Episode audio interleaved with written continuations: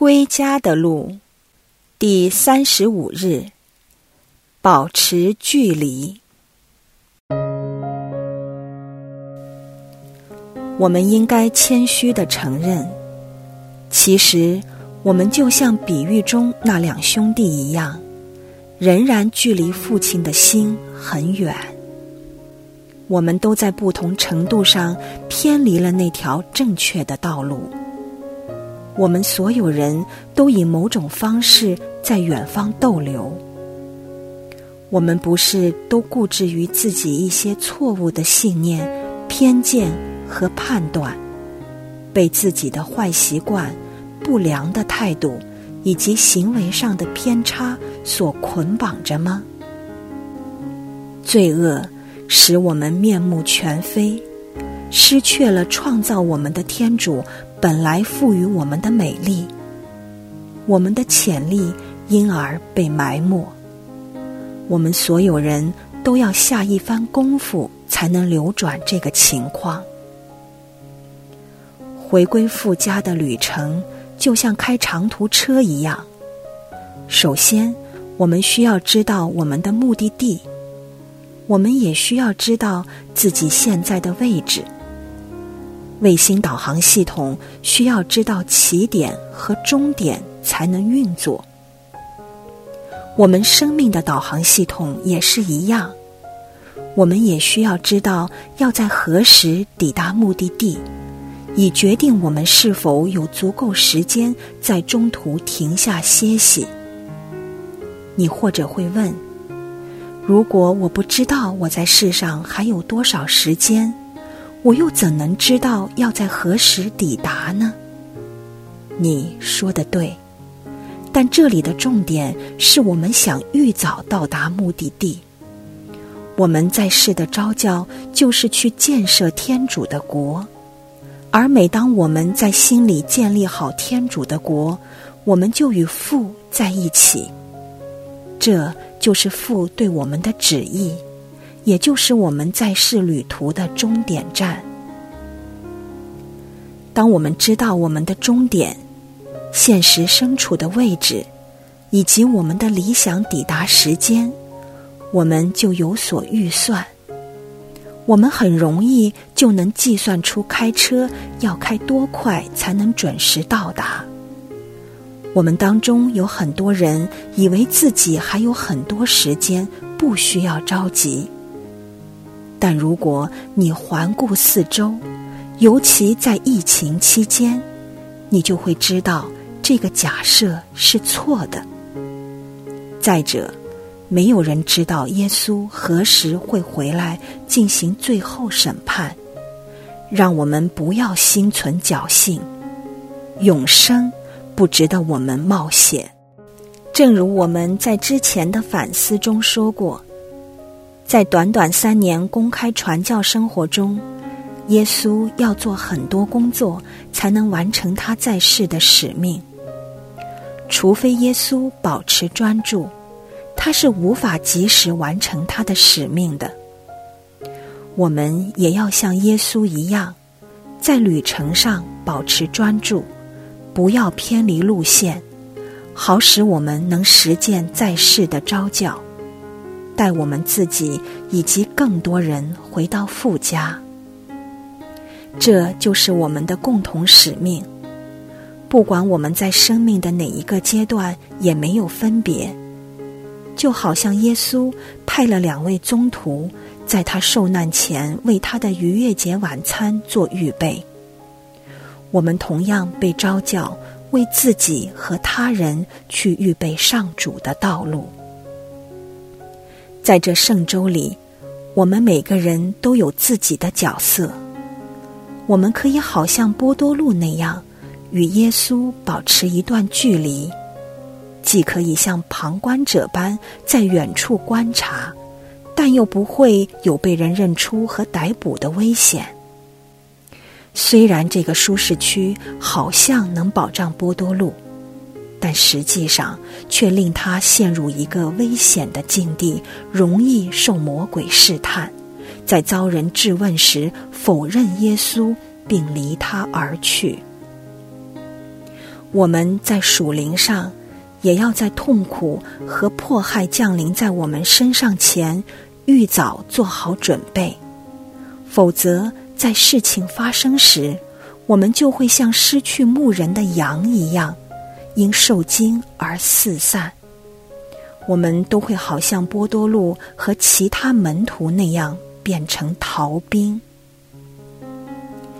在耶稣承诺为我们在父家预备地方的同时，他也托付我们担当一个与洗者若翰相似的角色，就好像在马窦福音第3章3节的形容，在旷野里有呼号者的声音，你们该当预备上主的道路，修直他的途径。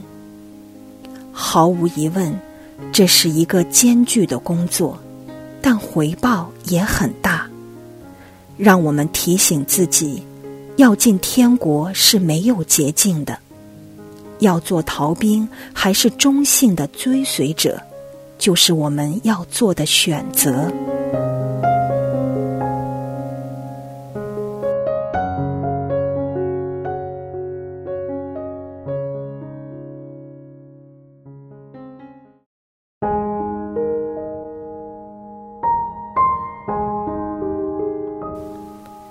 如果你一直都在这个归家的旅程中抱着观望态度的话，你会否考虑在这圣周里做出彻底的转变呢？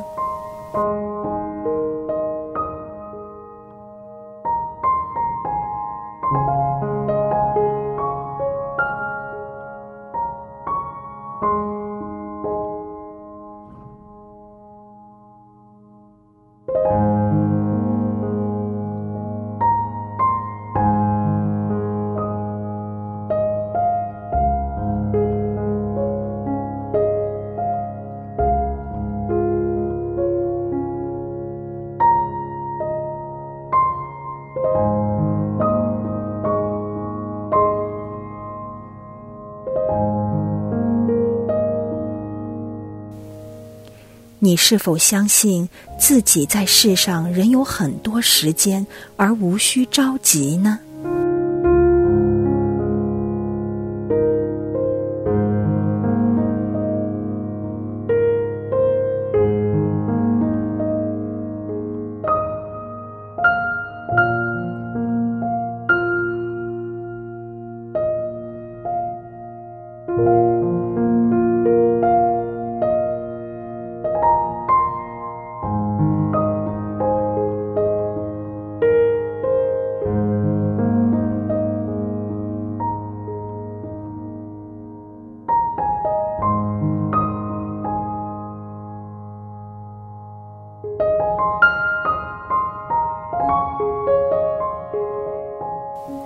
如果你有这样的想法，是什么令你如此肯定呢？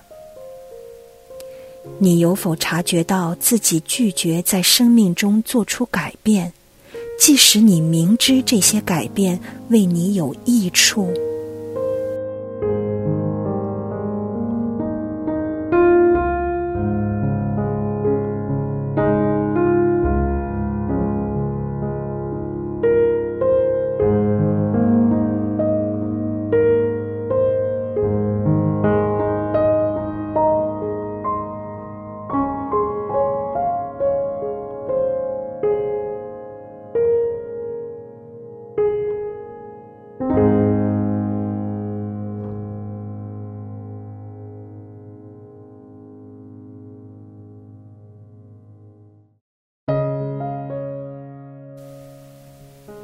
亲爱的主耶稣，我知道我曾多次离弃你，与你保持距离。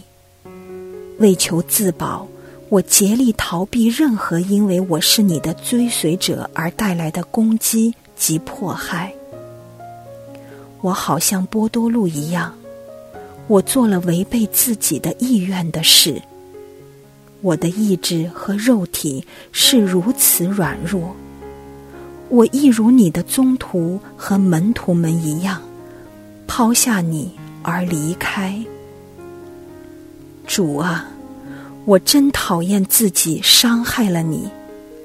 当你需要我和寻找我时，我却对你掩面不顾。